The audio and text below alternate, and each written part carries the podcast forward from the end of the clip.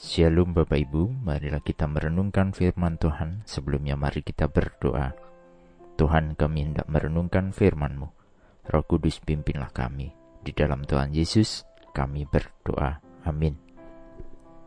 Bacaan saat ini diambil dari Yesaya 43 ayat 25. Yesaya 43 ayat 25. Aku, akulah dia yang menghapus dosa pemberontakanmu, oleh karena aku sendiri dan aku tidak mengingat-ingat dosamu.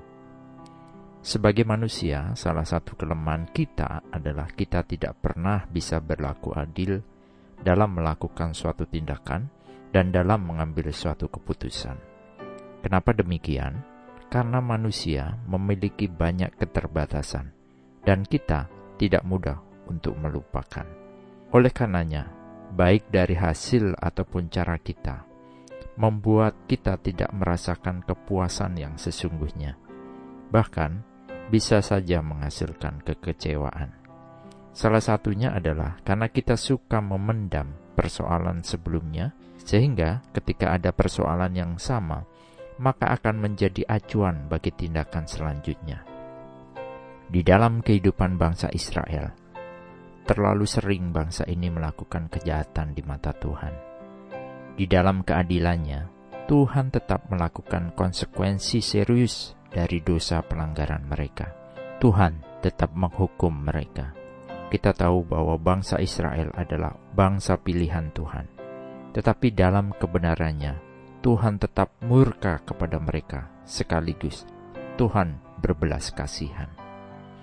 Tuhan tetap menjalankan janjinya kepada bangsa pilihannya. Demikian juga Tuhan tetap menjalankan janjinya kepada kita. Tuhan berjanji demi Tuhan sendiri dan demi nama sucinya. Tuhan itu suci dan Tuhan itu benar dan firman-Nya tidak pernah gagal dan rencananya tetap teguh selamanya. Niat Tuhan tidak pernah tergoyahkan dan Dia adalah Tuhan yang mengingat setiap perjanjiannya kepada semua umatnya. Firman Tuhan itu setia dan benar, dan ini berlaku bagi semua generasi yang hidup di dunia ini. Oleh karenanya, di dalam kasih karunia dan belas kasihnya, kita boleh bersuka cita dan mengingat firman ini. Aku, akulah dia yang menghapus dosa pemberontakanmu oleh karena aku sendiri, dan aku tidak mengingat-ingat dosamu. Amin. Mari kita berdoa. Bapa Surgawi, terima kasih atas janji setiamu kepada umatmu Israel. Terima kasih juga atas janji setiamu kepada kami. Terima kasih Tuhan, bahwa murkamu terhadap dosa kami telah engkau curahkan ke atas Tuhan Yesus yang telah menggantikan kami. Oleh karenanya, di dalam Tuhan Yesuslah dosa-dosa kami tidak lagi diingat.